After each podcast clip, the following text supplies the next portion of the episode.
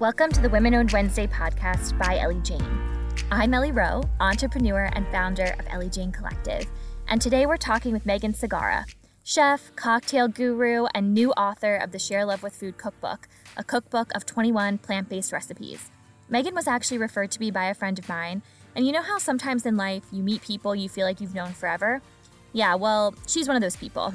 and in this episode, I talk with her about many things, including her cookbook and what it was like to suddenly find herself out of a job in the beginning of the pandemic, but also about the experience of being a woman in a male dominated industry, finding your power and wielding it with a force that makes you formidable, no matter what your gender. She makes some amazing food analogies, and we indulge in a cocktail while we chat, so, I mean, it doesn't really get much better than that. I hope you enjoy this episode as much as I enjoyed recording it. So without further ado, thank you everybody for tuning in. I am talking with Megan Segarra today, chef, cocktail guru, and new author of Share Love with Food cookbook. It's a cookbook of 21 plant based recipes. Thank you, Megan, so much for joining us today. Hi, Ellie. Thank you for having me. I'm so happy to be here with you. So, why don't we go ahead and just dive right in and talk a little bit about COVID because why not? I mean, and kind of what, how that kind of catapulted you because it did, right? It changed a lot of things for you. Yeah. Yeah. Um, so COVID has been a wild ride, no doubt. Um, so uh, I was displaced from my job, like millions of other people in uh, this world, in America, in this world, um, due to the due to the COVID um, 19 pandemic. And um, it was really hard. I'm not going to lie. Um, it's, it was not an easy pill to swallow. Um, I actually did a lot of volunteer work in the beginning, and I was just like, I need to do something with my time. Um, and I, I just, I needed to feel like I was doing something. Um, but I, so I was making the most of it the restaurant that I was working for at the time, um, basically this three story restaurant called Homestead in Petworth, um, has, you know, two bars, has three bars, you know, three stories, three outdoor spaces. This huge restaurant was now functioning out of a window in the front of the restaurant. And to help him, help the owner get through that, I volunteered a lot of my time and to, to help that transition happen um, and really make the most of it. Uh, we did something called Feed One Forward, where we fed uh, people in the in people in the community that um, were food insecure. We fed frontline workers. Um, so for me, I felt like we were doing something, but the reality was it was still really challenging. Um, but yeah, outside of trying to find a job, which became like a full time job because the amount of people that are not hiring someone at my level, you know, it was just like, okay, so what do I do? Um, and I mean, I will say I've probably watched more TV in the last eight months than I have in the last eight years. Like, I'm not gonna lie. Um, I'm constantly people being like, "Have you ever seen this show?" And I'm like, "No, what is it about?" They're like, "Gosh, you're just have you lived in a bubble?" I'm like, "No, I just work a lot." Um, so I, I, you know, and I've allowed myself to do that. First, I was just like, I'm not gonna watch TV. I'm just gonna work out and eat right and do all the things and just make myself better. And it was just like, yeah, that's like really hard to maintain.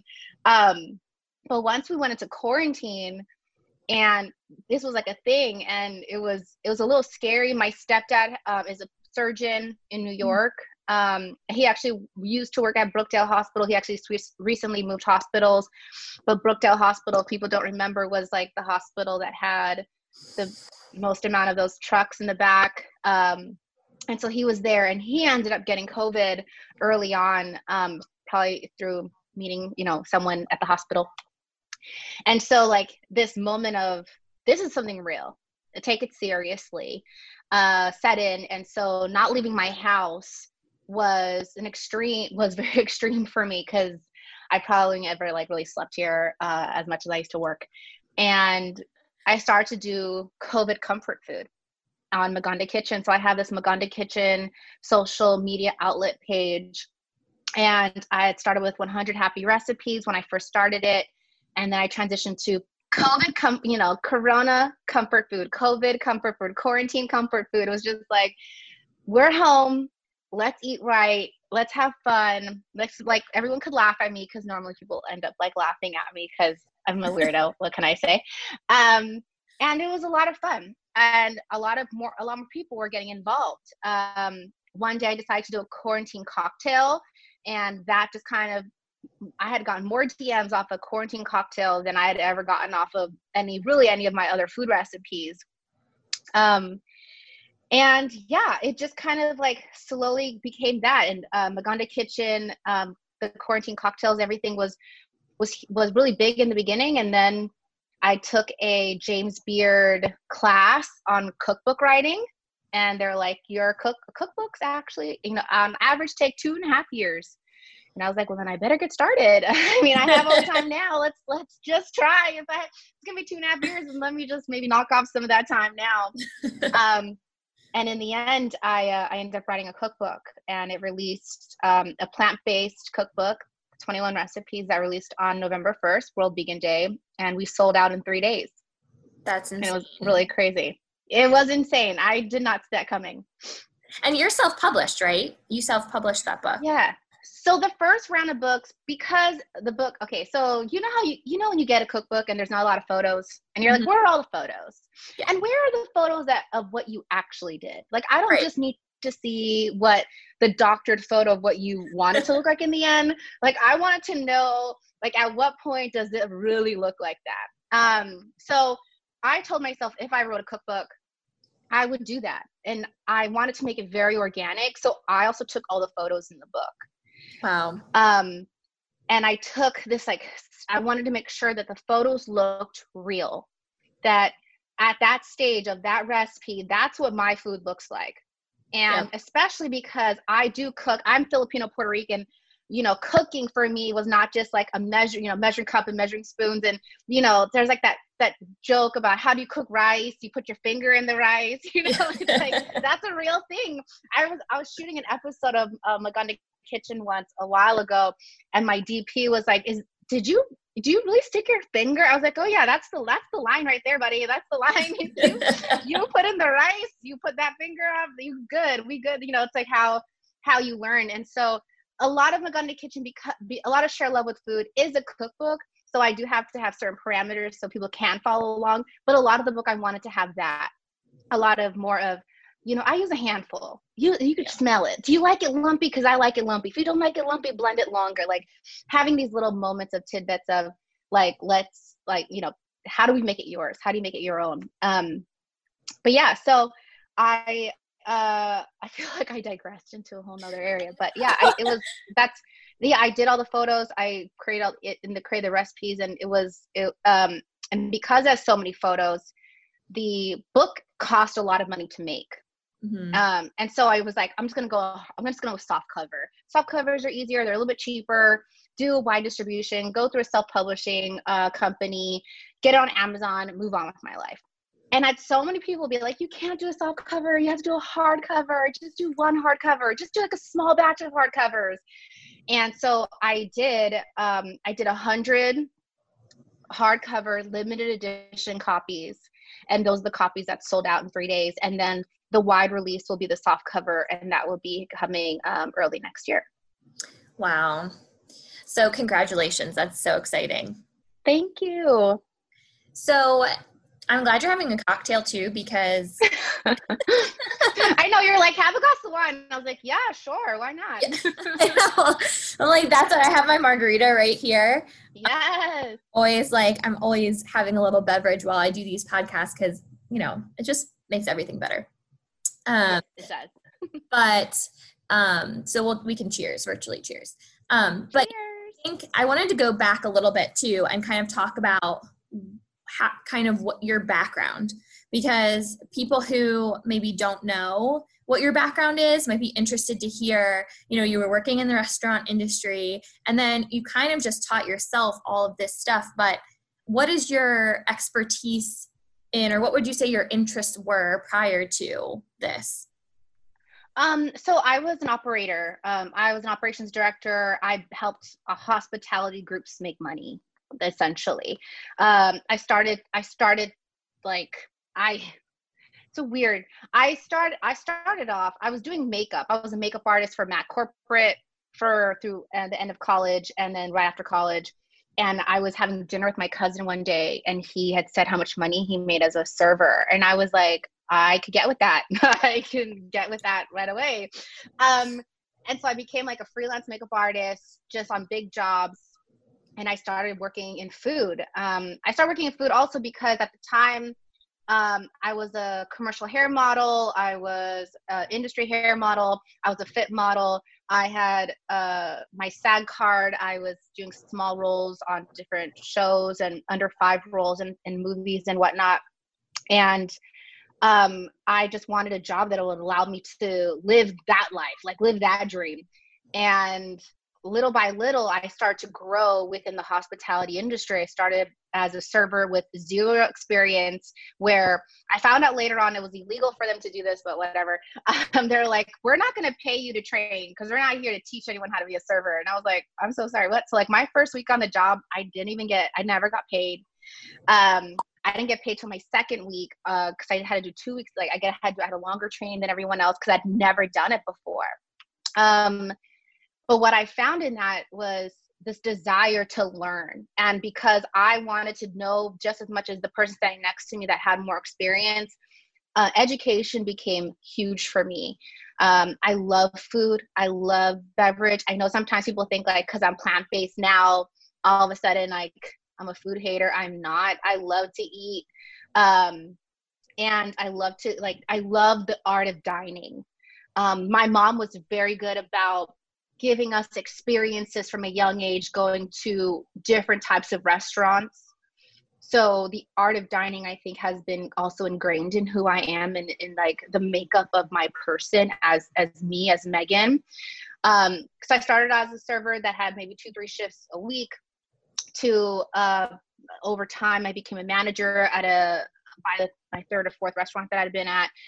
And then um I started managing, and my management job actually happened randomly because I had someone that I worked with was like, I always wanted to make you manager. I have a manager that's out of town. He's taking a sabbatical. I just need a manager for three months. And he's like, Could you do it for me? I was like, All right, I'll do it for three months. But my other job saw me managing at this other place, and and I didn't know. I thought maybe there was maybe a non compete because he was like, I get an email like, "Can I please see you in my office?" Like the next day, and I was like, "Oh, great!" And I'm gonna get fired because I'm helping this guy out. And uh, I get into his office, and he's like, "I didn't know you wanted to manage." I was like, "There's no management job for me here. Like all the jobs are filled." And he's like, "I'll create one for you." He's like, "You manage for me. I'll create a job for you." And that really started my kind of more corporate uh, food and beverage knowledge. I was immersed in it. I took care of all education. So I did food pairings, working with chefs, food education, beverage education, like everything kind of fell on my lap with a couple of the other managers and little by little by little training program how do you serve? Really the art of dining. Um, and at the time i was working at different venue spaces in new york. Um, i had worked for blue note um, on west 4th street the historic jazz club and then I worked at Joe's Pub at the Public Theater with the Public Theater for uh, seven years or some, something like that. And those were probably the best times of my life. And I will still say to this day, Kevin Abbott was probably the best mentor I could have ever had in the art of dining and food and beverage and working for NoHo Hospitality. Um, then I went and open, helped open Blue Waikiki in Waikiki, Hawaii uh, went back to the Blue Note, and then I came back to the mainland and I started running the Howard Theater. Trying to help them out, trying to get everything squared away there. That was a huge undertaking. Um, and then I started to consult. I started consulting with different places, taking on different roles. And then all of a sudden, I landed at Homestead.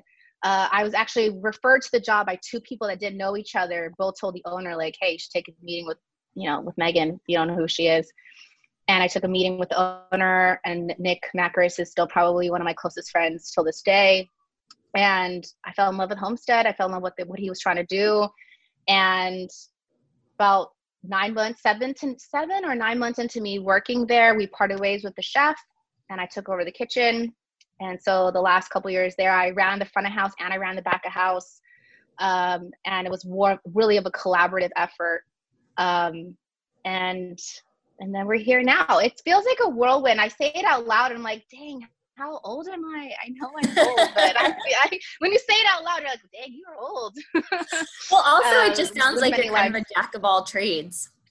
Yeah, you know, I feel like I've always been kind of a Jane of all trades. I, I, uh, yeah, Jane. I, sorry. Yeah, no, don't be sorry. Um, I feel like I've always been. I, I, my mom, my mom was a single mom for a lot of my life, and so she always had me in activities. So, because it was like, if my mom's working, she got to put her kid somewhere, right? And so, if it wasn't dancing, then I was performing this. I was painting. I was, you know, you, should put me in Girl Scouts. You know, she's like, you got to go somewhere, go learn something new. And so I think because of that, um, I, I get that from her. I really do. She she really is a Jane of all trades. Uh, and you know, she she's someone. I mean, she she got her master's and now she has her PhD while like kind of being like working full time and being a mom to us. So she's kind of amazing. It's shout out to Eileen. Shout out to my mom. and also, you said in that in um in what you were just talking about, plant based now. So that leads me to my next question, which is um, Were you always plant based? And what made you make the switch? I have not always been plant based. Um, I was pescatarian for almost 19 years. When I think of it now, I well, I'm like, wow, it was a long time. Um, I was in a relationship with someone that challenged me, or we challenged each other to go plant based for a month and I was already pescatarian, so it wasn't that much of a challenge. And um, we watched a bunch of documentaries. and in that time frame, it was like the moment I was craving like a cheese pizza. It's like let's watch another documentary about how we're not going to eat that. Um, and for some for some reason, some of it just kind of sticks. Like it just kind of stayed with me. Um, I I am you know I don't ever want to feel like I'm not having something I really want. But at the end of the day, it's been so long. I've been plant based now for almost four years, and I just don't crave it anymore. There are times where I think I crave it. I've, I mean, but I used to have this dream when I was plant when I was pescatarian. I always have this dream that I'm bathing in a bucket of fried chicken, and I don't know what that means, but it happens often. It happens like once every quarter. Like I'm like, what is that? What is that moment where it's just like is, bathing in a Googled bucket it? of fried chicken? I'm just in it. I'm just like, this is the best. And it's like, then I wake up like, what was that about? Um, and it's like real crispy. Uh, maybe so it's like funny. the, but I never. But it's like, do whatever. I don't really crave chick. I don't really crave fried chicken anymore. That was a that's that ship sailed a long time ago. But uh, but I still have. So I don't know. I don't know what that means. I bet like someone that someone could help me. Maybe uh, a psychologist or someone can tell us. Yeah, someone, someone can tell me like, what is that about? Where did, when does that pop up for you? um, but yes, no, I never want to feel like I'm like not having something I want. Um, but at the same time, I think over over time, I have just kind of it just slowly kind of took everything out of my diet and and I don't miss no meals. I mean, I'm like I am not a snack. I am the whole meal. There's a whole lot of like I have like that, you know, COVID comfort food gut. you know, it's, it's real. Mm-hmm. It's real. So um but yeah, I it was over time, but it's been about four years I've been plant based. Wow. So what are the biggest differences that you found in I mean, I know it's been a time, but like what were the transitions like? Because I know my you know my brother was vegan for a long time and he always struggled when we would go to restaurants now obviously it's a little bit more mainstream but previously he would always struggle to find things that were yeah. tasty and also plant-based it was always hard yeah. to struggle for him i'm not gonna lie so it's still a struggle it, it definitely is still a struggle i would love for to i would love for a space spaces to be more inclusive um before COVID, I, I used to do this uh, social media spot called Experience Plant Based DC. And I loved it. I wish I could have continued doing Experience Plant Based DC forever. And I did uh, Experience Plant Based DC at home, supporting local, you know, order from somewhere local, get their plant based item on their menu.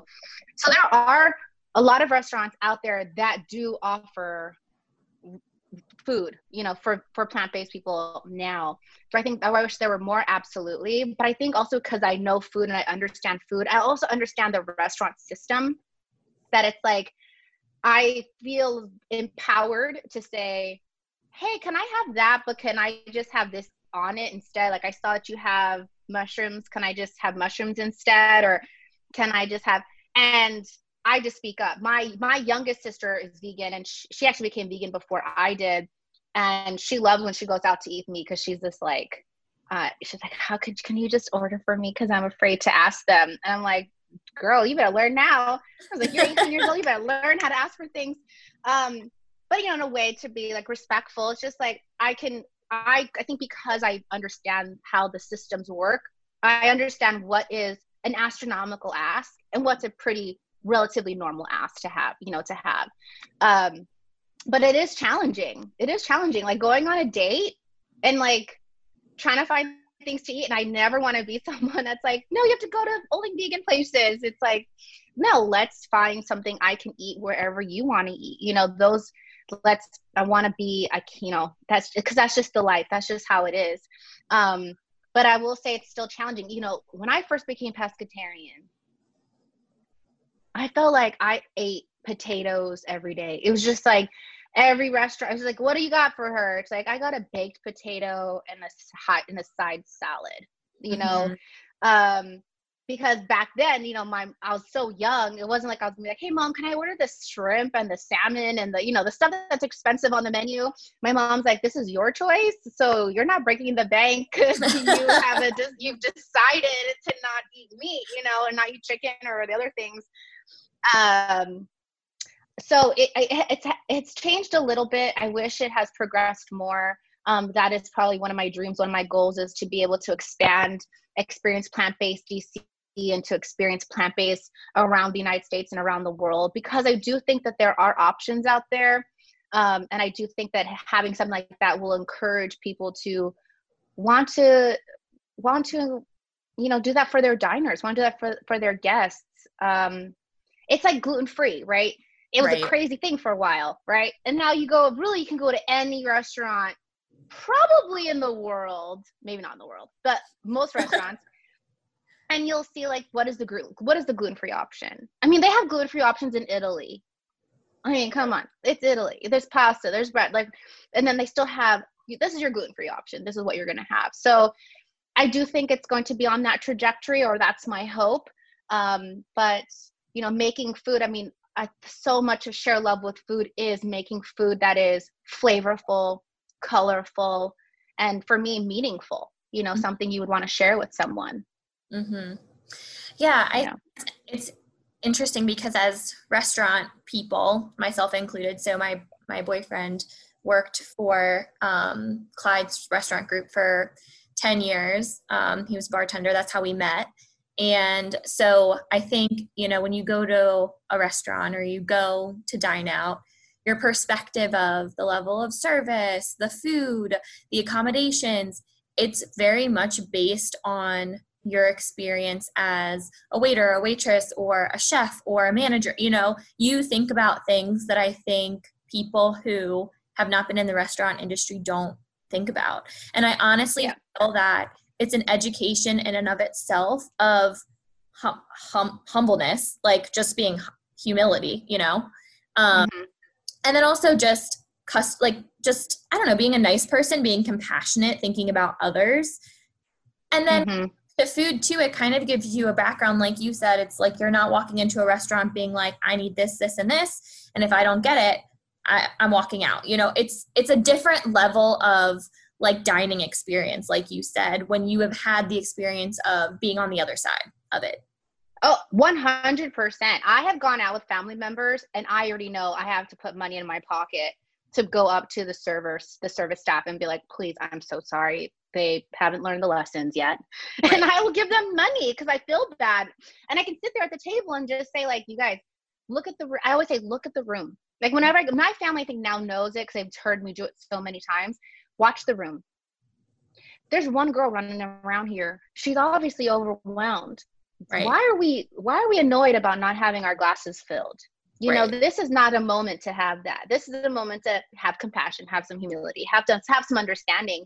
But I do think that that goes both ways. Mm-hmm. You know, it mm-hmm. how you ask. Like with my when I'm with my sister, it's how you ask. There are no there aren't quote unquote no demands that I feel like I would ever make in a restaurant. Um, there's a lot of leeway that I give, but those you know requests I don't ever want to be like create like this is not like you know what what is I used to work with this chef he, he would say um this isn't Burger King. You can't have it your way. You know, it's like yeah. it's, it's, like that, or was that McDonald's? I think it's Burger King. It's like you can't have it your way. Yeah. Um, it's not like create your own meal. You know, because I sometimes will feel like that is disrespectful. You know, to to the to the operation to be like, can you just put this on a plate for me? Like that would if someone did that to me, it would drive me nuts.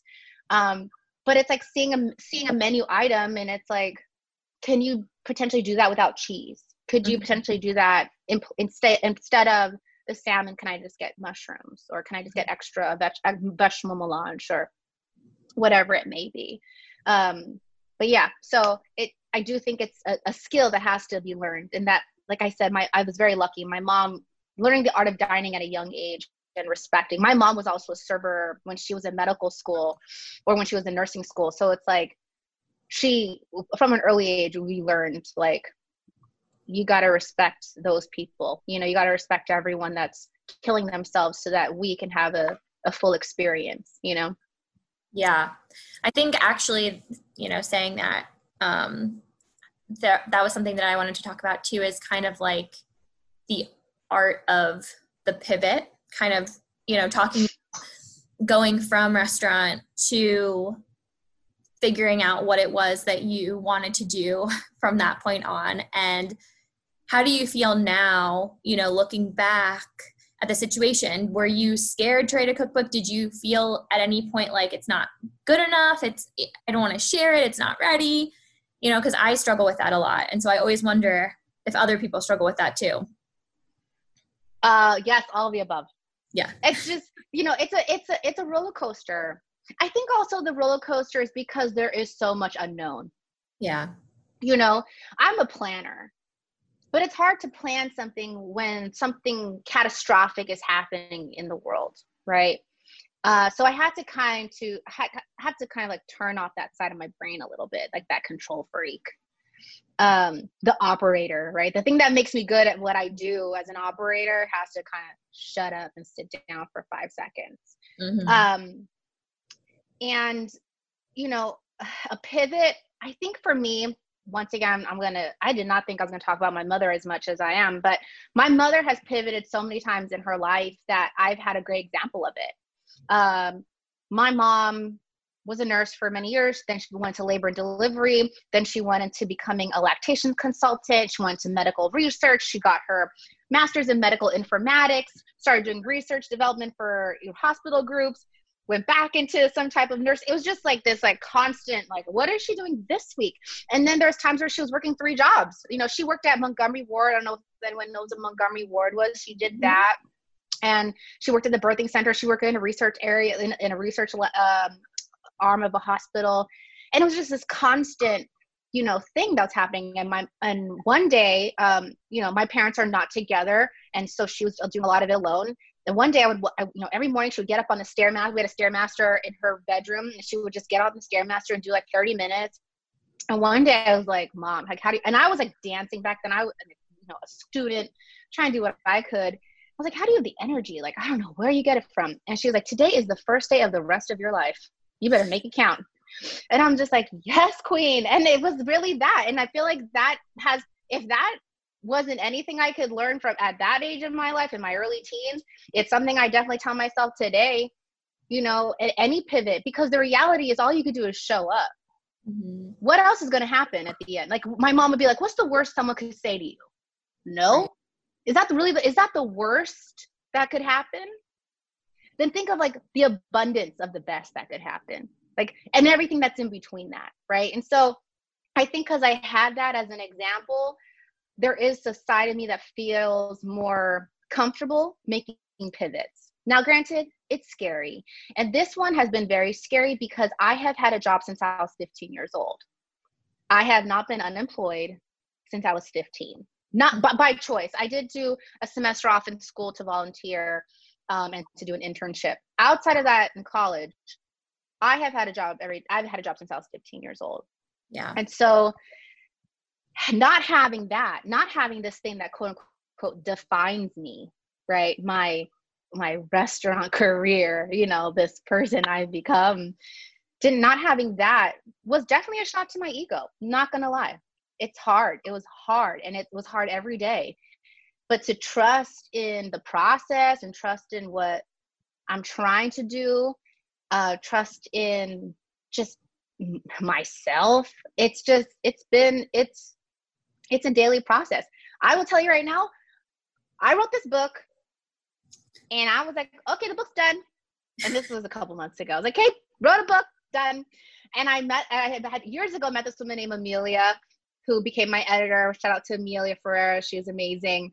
Um, I sent it to Amelia and I was like, hey, Amelia, you know, we've always kind of kept in correspondence. And I was like, I wrote a book. I know you've written books. Why don't you read the book and let me know if it's even worth anything? And she thought I was sending her just like a basic manuscript. And I sent her a book, like all the photo, everything was done. Or so I thought it was done. Uh, and then she kind of comes through and was just like, the book is wonderful. Actually, she said the book was brilliant. When she said the book was brilliant, I thought I was going to die. Um, it was so objective. It felt so good to hear. Um, and, but she made me change a bunch of stuff. And it was like these long editing sessions of changing this and change that. And this should be this way. And that's the format of this and this and that. And like, it was just this constant, like at one point I was just like, I don't even know what this book is anymore. Um, I remember after my very last editing session, I had been editing for six hours straight and my legs had like fallen asleep. And my friend calls me and he's like, How'd your last editing session go? And I'm like, I don't even want to write this book anymore. I'm so done. I can't. This book's over. Like I just can't. I can't do it anymore. Like I'm done. I'm so tired. I don't even care if it becomes a book.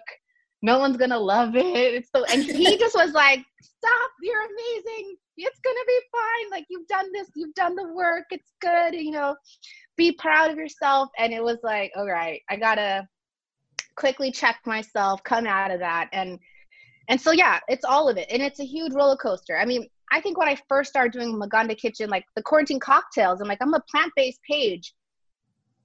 Our cocktails are going to be something that people you know there's so many haters out there right? So it's like are people going to like love it or hate it? And people loved it and i was surprised by that. And um but it has that that pivoting has happened a few times in my life.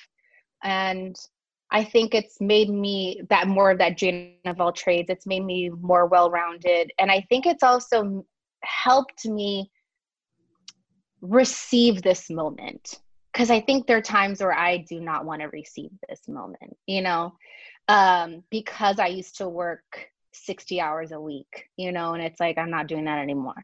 And it's hard to receive this moment when it's like it there's so many other things that are outside of my control. Um, but I will say here, all of the emotions you expressed, I, I've gone through all of them and, and I still do.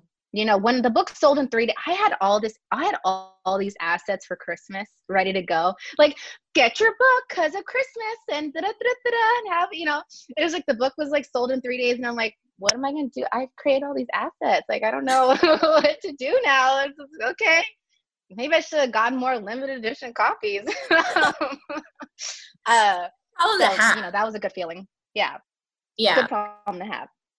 Well, there's a lot to unpack about what you just said, but I think some of my key takeaways are that having important people in your life or people who are invested in you and who are just as passionate about your passions or even maybe sometimes who see the things in you that you don't always see in yourself i think is so important um, as part of this journey i mean i couldn't agree with you more in terms of having something seemingly terrible in your life or seemingly life ending or life altering become this pivotal moment of kind of a catalyst you know changing your direction or something that you thought was really horrible all of a sudden becomes this amazing opportunity. I think back to every point in my life where I was scared or didn't want to make the change or just honestly it's the fear i think a lot of the time that just holds us back because I know for myself, I'm the same way. I'm a planner. I love to know what's coming next. I'm not the kind of person that would quit a job without another one lined up. That just doesn't happen for me. It's it's hard. I have a lot of anxiety. It gets in the way of making these spontaneous decisions. Oh, I know. So, you know, you get to a point though where you're right. You accept what it is that is happening and you use it as the catalyst to move you forward. But I do think that having those important people in your life makes a huge difference. Having your mom, I think we all kind of grow up to be like, everyone told me this, and I was like, nah, it's never happened. I'm my mom now. Like, I look at my mom, I looked at her the other day when we were walking, we were like walking together, and we were both wearing like wool socks with Birkenstocks. And I'm this is like future is, you know, like I have become her. And I'm so ha- I'm so much better for it.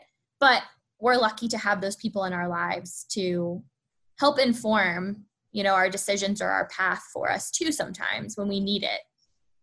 Oh, 100%. I mean, and, and to what you say, like sometimes there's that, that fear, that fear is paralyzing, right? Yeah. Um, I maybe should have mentioned this earlier. So Magun, my, my social uh, out, you know, social media persona is Maganda Kitchen. Maganda is a play on words. Maganda means beautiful in Tagalog. I'm half Filipino, half Puerto Rican. Um, before that, 10 years ago, I created Maganda Films. And Maganda Films, which I still technically am whatever I'm producing when it comes to the content is under the head like under the umbrella of Maganda Films, anything we film. But ha- even creating that creating Maganda films a lot a lot of it was I was the almost so many times when I was acting. I was happy to be in the room, mm-hmm. but it mm-hmm. was like, ooh, but the producers went another way. Mm-hmm. You know, I remember there was this huge, huge commercial deal with um do you guys remember like hi i'm a mac i'm a pc you remember those yeah. back in the day like it was like so they were going to uh, create a new character called the customer and they shot it with me and they shot it with this other woman she was blonde hair white woman um, and in the end the, the the the casting director everyone's like we love you. We want to move forward with you. Producers aren't sure. So they shot um, kind of like a test. And they did a test with me and they did a test with her. And they went with her. But in the end of the commercial at the end of the read you kind of got to ad lib a little bit. You know it's like hi i'm a hi i'm a i'm a you know pc i'm a mac. At the end of my ad lib i said hi i'm a megan. Right? I just i don't know where it came from but it was like at the end it was like we had to do our little banter of all the different types of commercials they wanted us to do in the end they wrote that in mm-hmm. for the girl the other girl hi i'm a megan the commercial did not do well in the end they pulled it um it went on like some internet outlets and some in-house outlets but it didn't become like the Justin Long and the you know what they thought it was going to be. But when I saw it, my brother sent it to me. He's like, "They said I'm a Megan," like, and I was just like, "Wow, that's crazy." And it really catapulted me and like, I'm happy to be in the room. I'm happy to be the almost girl. I'm happy to be the girl on hold. But what I really want to do is create a room where I'm not just the other. Mm-hmm. I want to create a room where I'm I'm the equal Mm-hmm. And a lot of the times we are we are judged by the hue of our skin. Mm-hmm. I'm judged by how curly my hair is and how slanted my eyes are. I this I'm judged by my height. There's there's everything that comes into play with that. And I wanted to start a women-led film group by women of color that didn't look at a, an actor or a, or a script or a project based off of any of those things. Mm-hmm. It was based off of passion, good writing, great acting. I want to be involved. Like that's what it was. And that fear, right? That fear, am I going to be taken seriously? I mean, for the last two years in Maganda Films in New York, we showed at Lincoln Center both years for the last two years for at the Film Society of Lincoln Center. And it was these big moments in my life and and I think there was so much fear in it, but it is having those people in your corner, it's having those mirrors having them like you're real really like there are times i mean sometimes i feel like i sound like i oh i could do that i could do that there are days where i feel like i cannot i cannot do it and i have to call on my strong friends you know and my mirrors the mirrors in my life that are going to be able to reflect the brilliance that i have or my worth that i can't see in those moments. And having that strong team of people by your side is is really all you can ask for especially during a time like this. Because i think when when i'm receiving what's happening now i have to look at like this sounds so cliche but like the sky is the limit. Like i do feel limitless because i have made smart decisions in my life that's gotten me here that it's like I can do something I really love doing and still have a roof over my head and still have food in my belly and feel beyond blessed and fortunate to have that, you know. Um, but I I would not I won't I wouldn't have any of that if I didn't have the different mirrors in my life to show to show me that worth, to show me my light, to show me that my brilliance brilliance not necessarily in my brain, but like how we radiate and how we show ourselves. So for sure. To all of that. I feel this it's it is. It's one of those things where now when I when I look at fear, when I have that moment of just in the pit of my stomach, straight up panic, I have to take a minute to to ask myself why I'm feeling like that. And if I'm feeling mm-hmm. that because it's not it's out of the ordinary or it's not what I planned or it wasn't something that, you know, was part of my vision, I have to reevaluate like where I am with it because it's not always about that. You know, sometimes it's about just looking fearful on in the face. There's a book that Marie Forleo. Okay. And, oh yes. Yes, okay. I love her. Everything is fixed, figure outable. Yeah. Figure outable. Yeah. And I love. You want to hear a fun fact? Yeah. Her partner in life was my acting teacher, Josh Pais.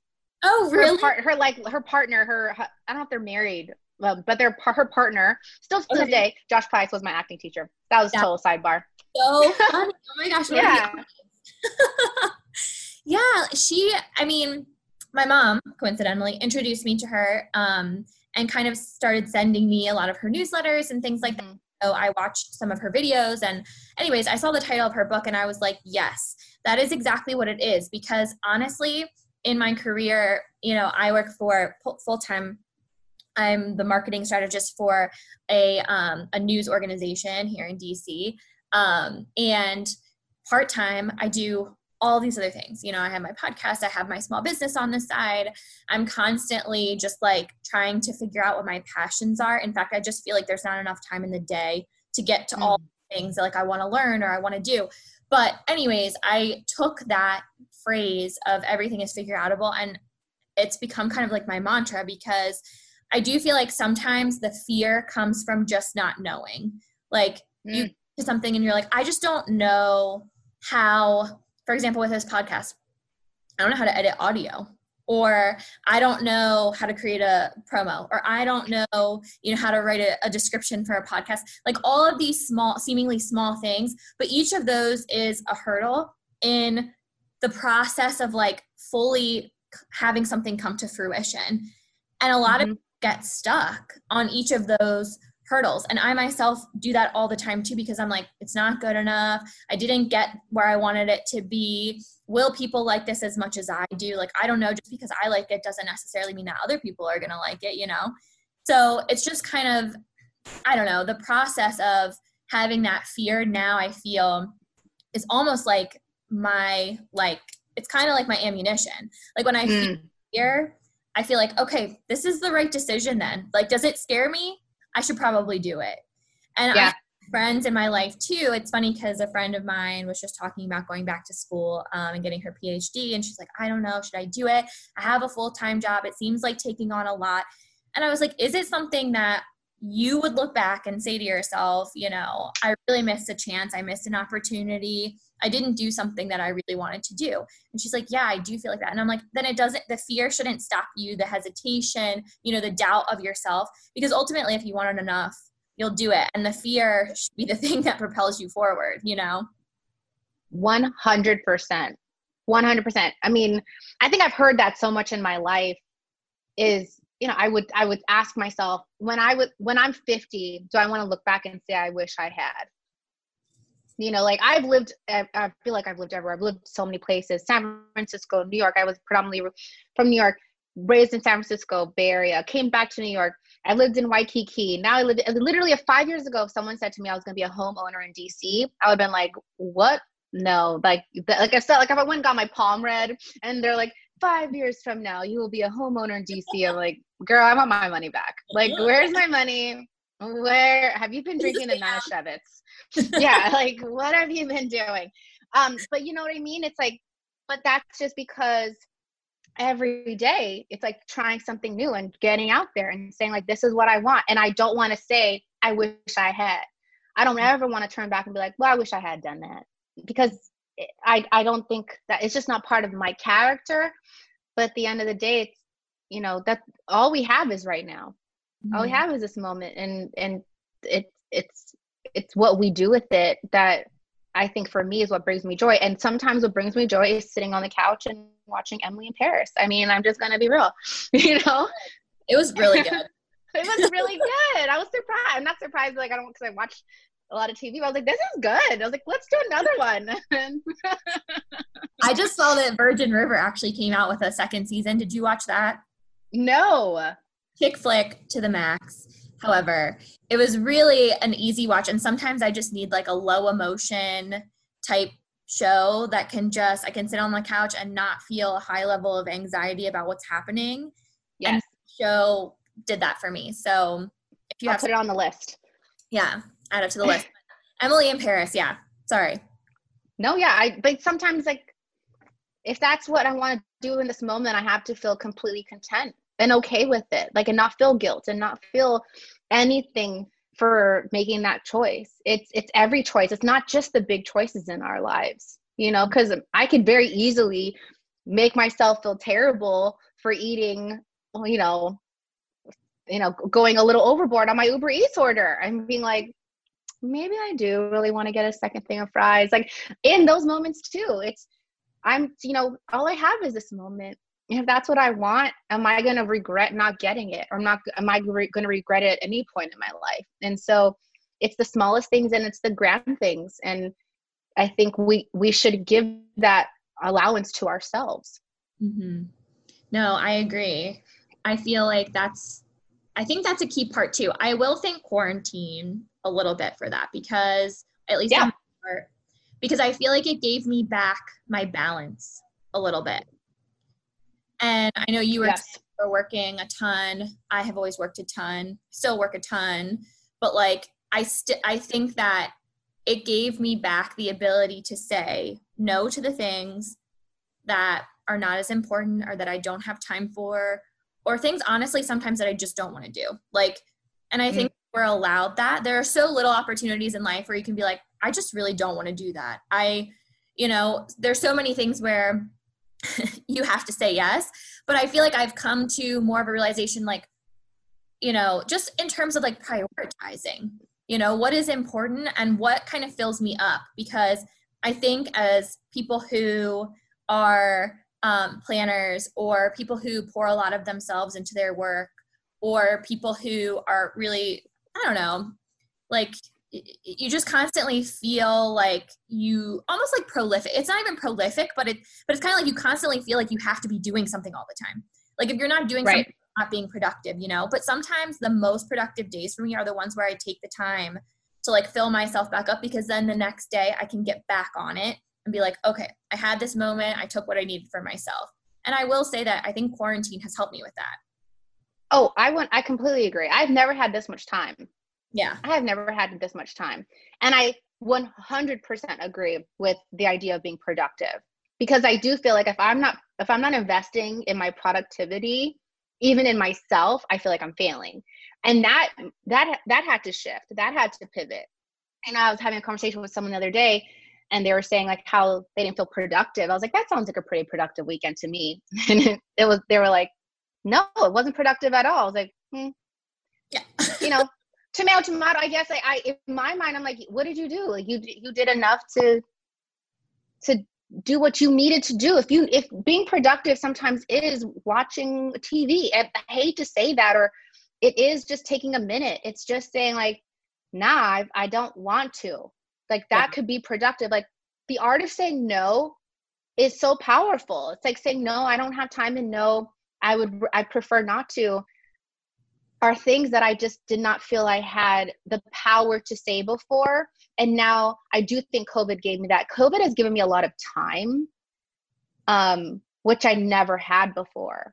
It's really like I've literally, when I say I've worked since I was 15, I've worked since I was 15. I double majored in college. Like I have always been on the go. And to be able to have a calm and quiet and still like literally shelter in place have all of that happen at first i thought i was like gonna go crazy mm-hmm. and instead it was receiving it understanding it you know and and trying to move forward and and and adjusting and i i will say like i'm someone that does try to find the silver lining in everything i think sometimes to a fault um try to find the you know the the bright side. Uh but that for me that is covid for me for sure. And I, I, completely agree with you. And especially at our the type of people we are and the industries that we've worked in you do you do measure yourself and we value ourselves on what we produce. And sometimes that's that's not accurate you know it, it's really not and you know when you were saying about your podcast of are they going to like it or if i make something are they going to like it someone really someone recently said to me do you like it? Do you like your book? I'm like, yeah, I love my book. Then it doesn't matter. That's their perception. I'm never going to be able to change someone's point of view, their perception, what they want, how they see, what they. It's like a meal. Like you know, we worked in industry.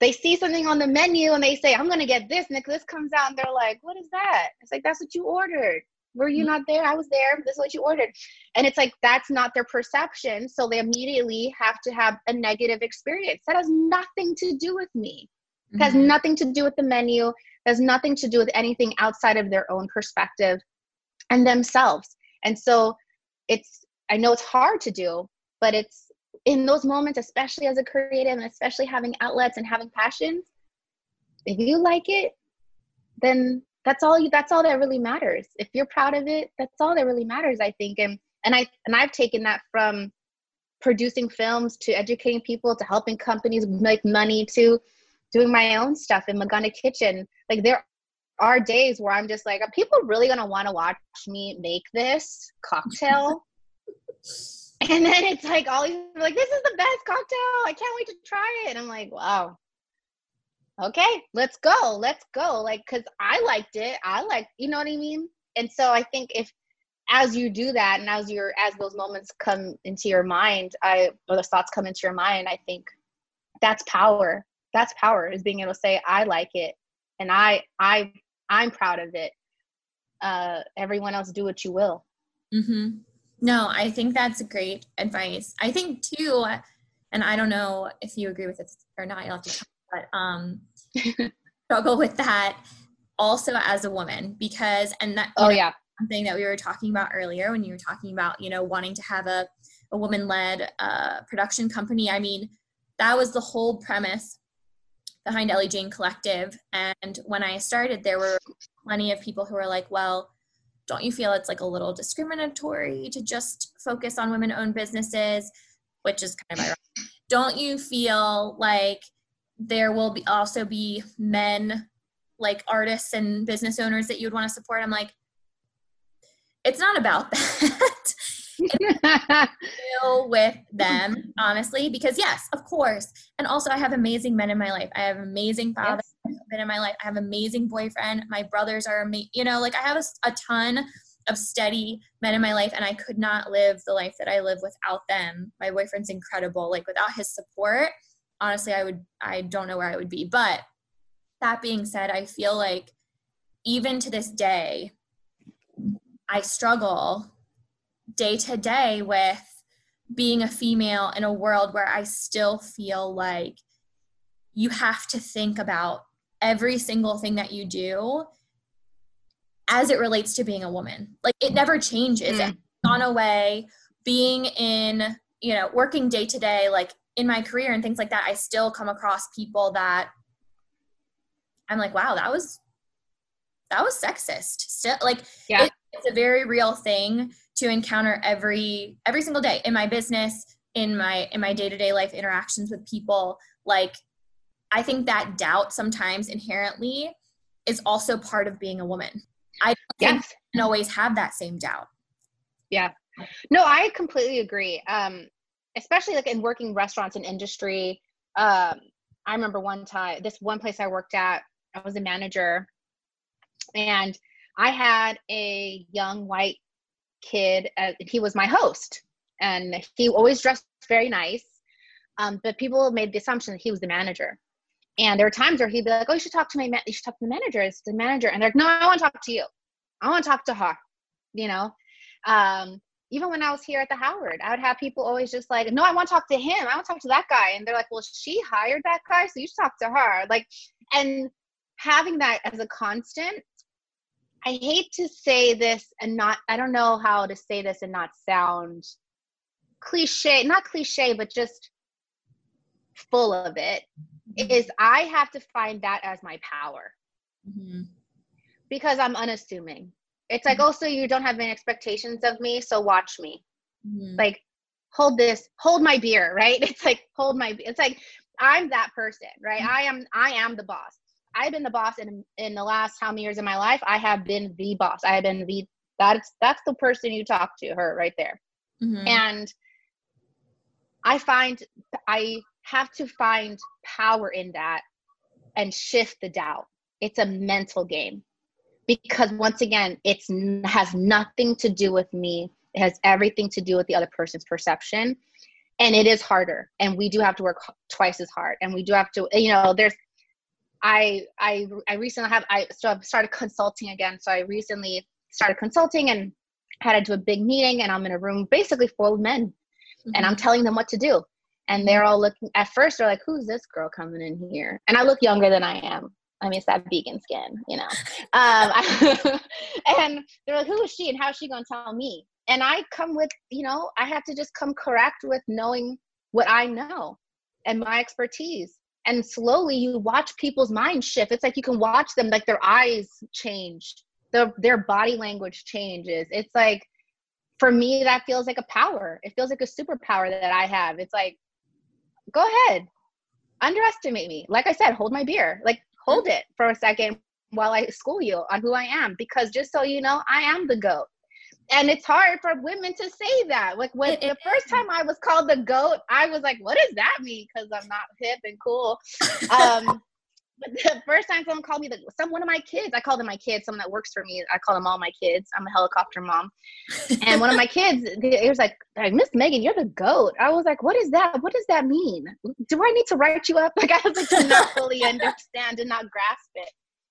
And I was like, and that well, afterwards I walked away, I was like, damn right, I'm the goat. Shoot. So about time y'all noticed.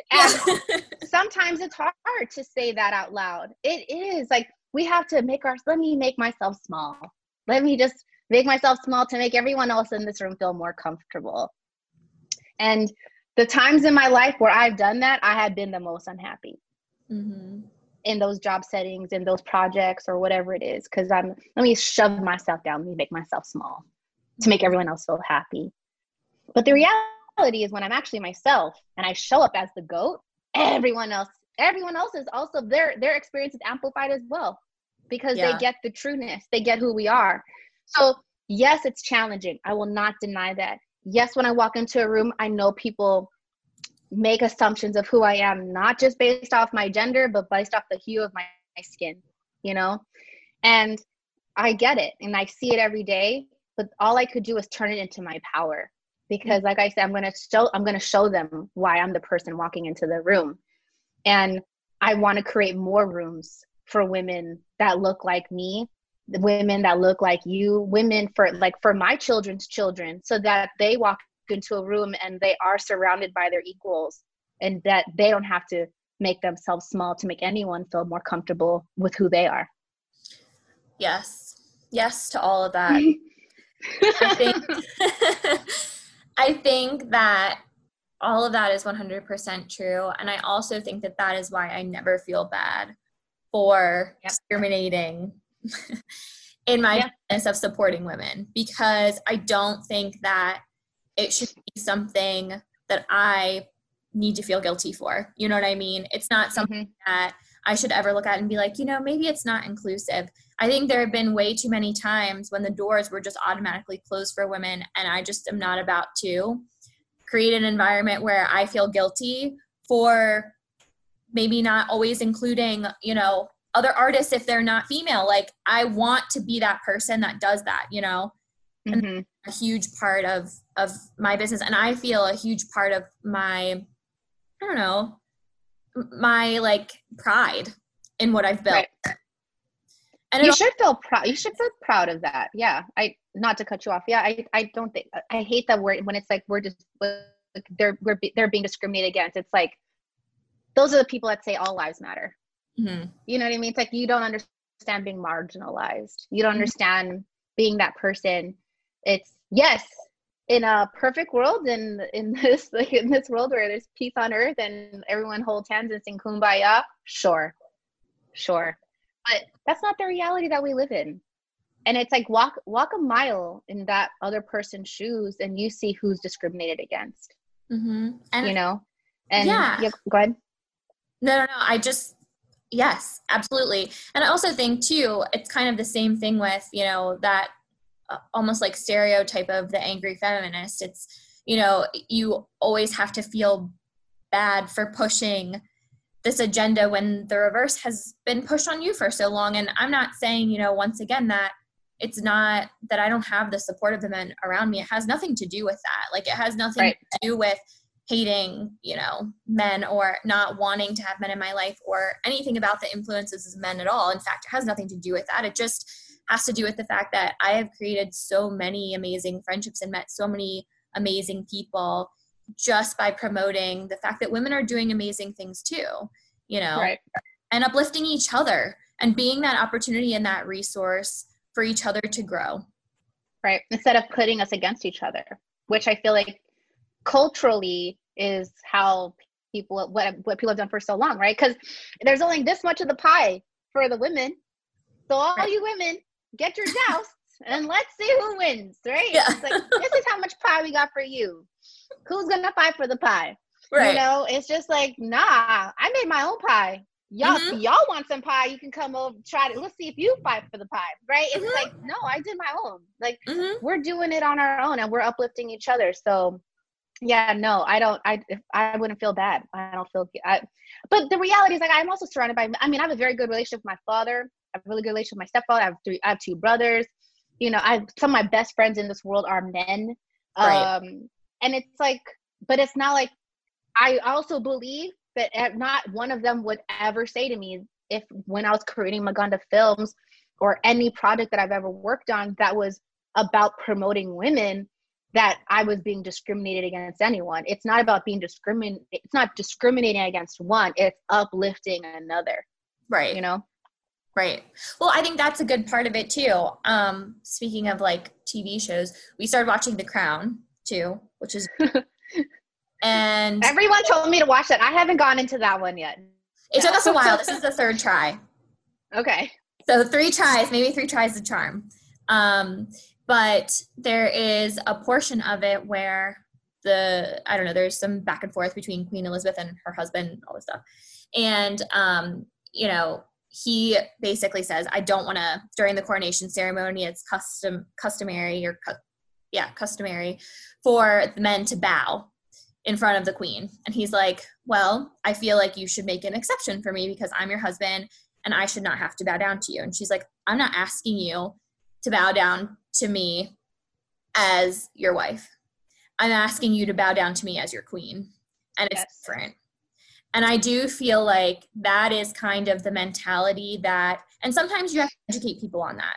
You know, mm-hmm. sometimes you have to take the time to say, I understand how you feel. I can see your perspective.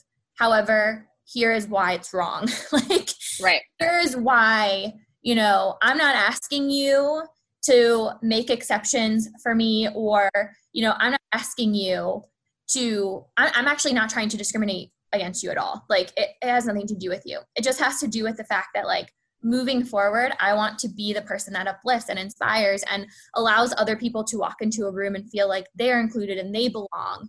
And you're right. Somebody who understands that would never ask you or tell you that what you're doing as a woman to help other women is discriminatory.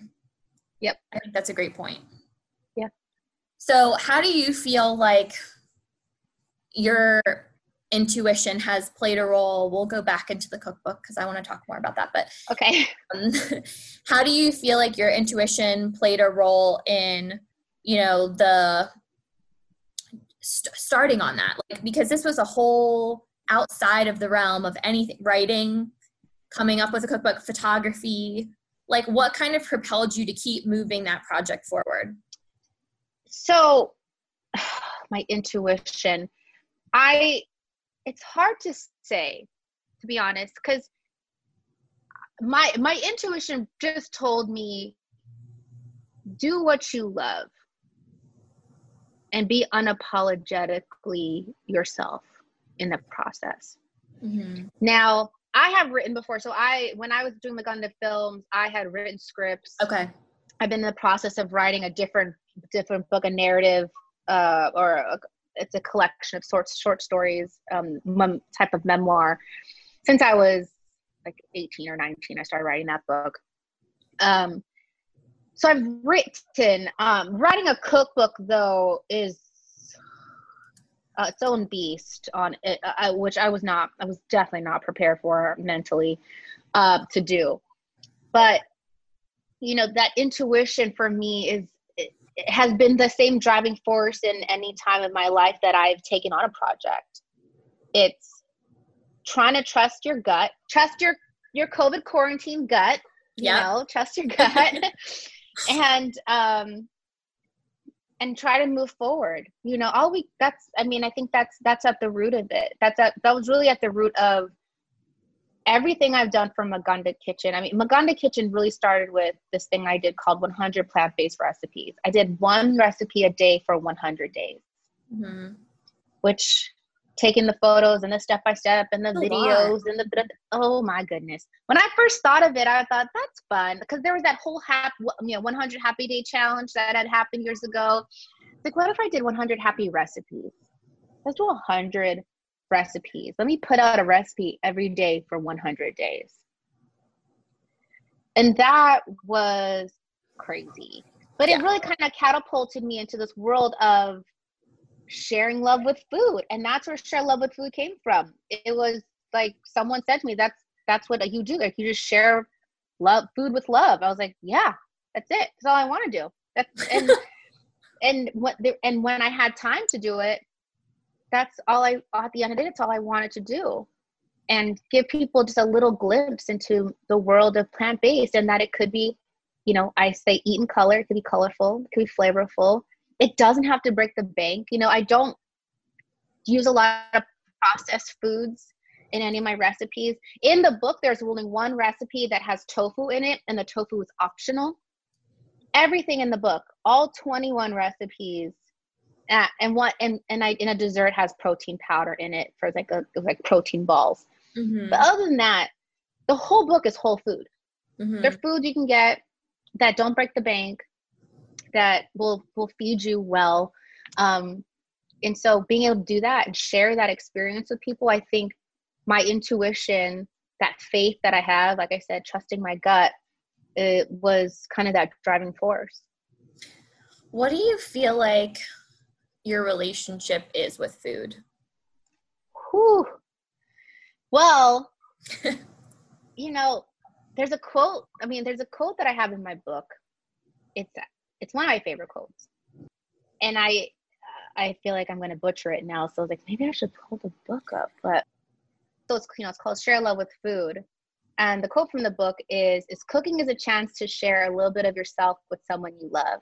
It can also be a chance to share a little love with yourself. Mm. And for me, that's so much of my relationship with it's deeply rooted in everything I've ever done in my life. I can think back through my childhood and every major memory in my life is deeply rooted in a connection with food. Mm-hmm. Preparing for parties and learning how to cook these different things. And like my dad cooks one meal a week and it's Sunday breakfast. It's usually a frittata of some sort. Mm-hmm. Um, you know, it was like that. And my and not just that, but like my dad would do that blasting salsa music, you know, and that's my memory of food. It's it's that. It's celebrating moments with family members and friends at my favorite restaurants, but also like the moments we share at thousands of tables in my lifetime. Mm-hmm. That community that gets built sitting at that table. You know, I write in the book that my mom, even when I was dancing competitively and out all all day and all night rehearsing, I would come home and she would still set the, a table for me. And she would sit, and even though she ate with my brothers, she would still sit and eat a little bit with me. And she sets the table. And She and my mother still does this. She still gets the the table, the plate with the napkin. You get your napkin on the side and your fork in it, and she sets the table. Still to this day, I went up to visit her for Thanksgiving. Like, still to this day, every meal. I don't care if it's breakfast. I don't care if we're just having a bagel. Some there's a there's a setting there's like this is our moment this is where we build community um so that's you know it's deeply rooted in, in in who i am it's deeply rooted in in how i was raised and i think honestly it's it's it's made me who i am yeah what do you hope that this cookbook accomplishes for what is your hope putting it out into the world my hope yeah uh I hope to write more books. I'm already writing on. I'm already writing, uh, creating recipes for a second book. Um, so hopefully to have start getting that done in the early next year. Start really that process all over again, um, and have a book series. Uh, you know, in an ideal world, experience plant-based DC goes global, and I get to kind of travel the world like an Anthony Anthony Bourdain meets Ina Garten. You know. and you know do a little stuff at home and and share really being able to share that experience with people right i do think it's like in in experience plant-based dc and experience plant-based around the world it's creating more awareness of the art of dining right and understanding of when you go out and the things to be aware of and and who we are and how to act and um it's all part of it so I think if I could, ideally, I would love a way to fuse all that together and and just kind of share that and share a little bit of myself with with everyone that I come in contact with, and and hopefully they enjoy the process, enjoy the ride with me. Megan, thank you so much for taking the time to chat with me today. It was so much fun. No, thank you for having me. This was a lot of fun. I'm glad I was able to have a little wine too. My margarita is empty, so I'm gonna have to get a refill after this. But but thank you so much. Thank you so, so much again for listening. For more about me, Ellie Rowe, and my business, Ellie Jane Collective, you can find us on Facebook and Instagram at Ellie Jane Collective or online at elliejanecollective.com. And I think you know what time it is. it's time for me to ask you to please share this podcast with others. If you haven't already, please leave us a rating or a review on whatever podcast platform it is you're listening. And please reach out. If there are women you'd like to hear from, innovators doing amazing things in the community, we want to know about it. And in the meantime, please continue living your life with intention and cultivating it consciously.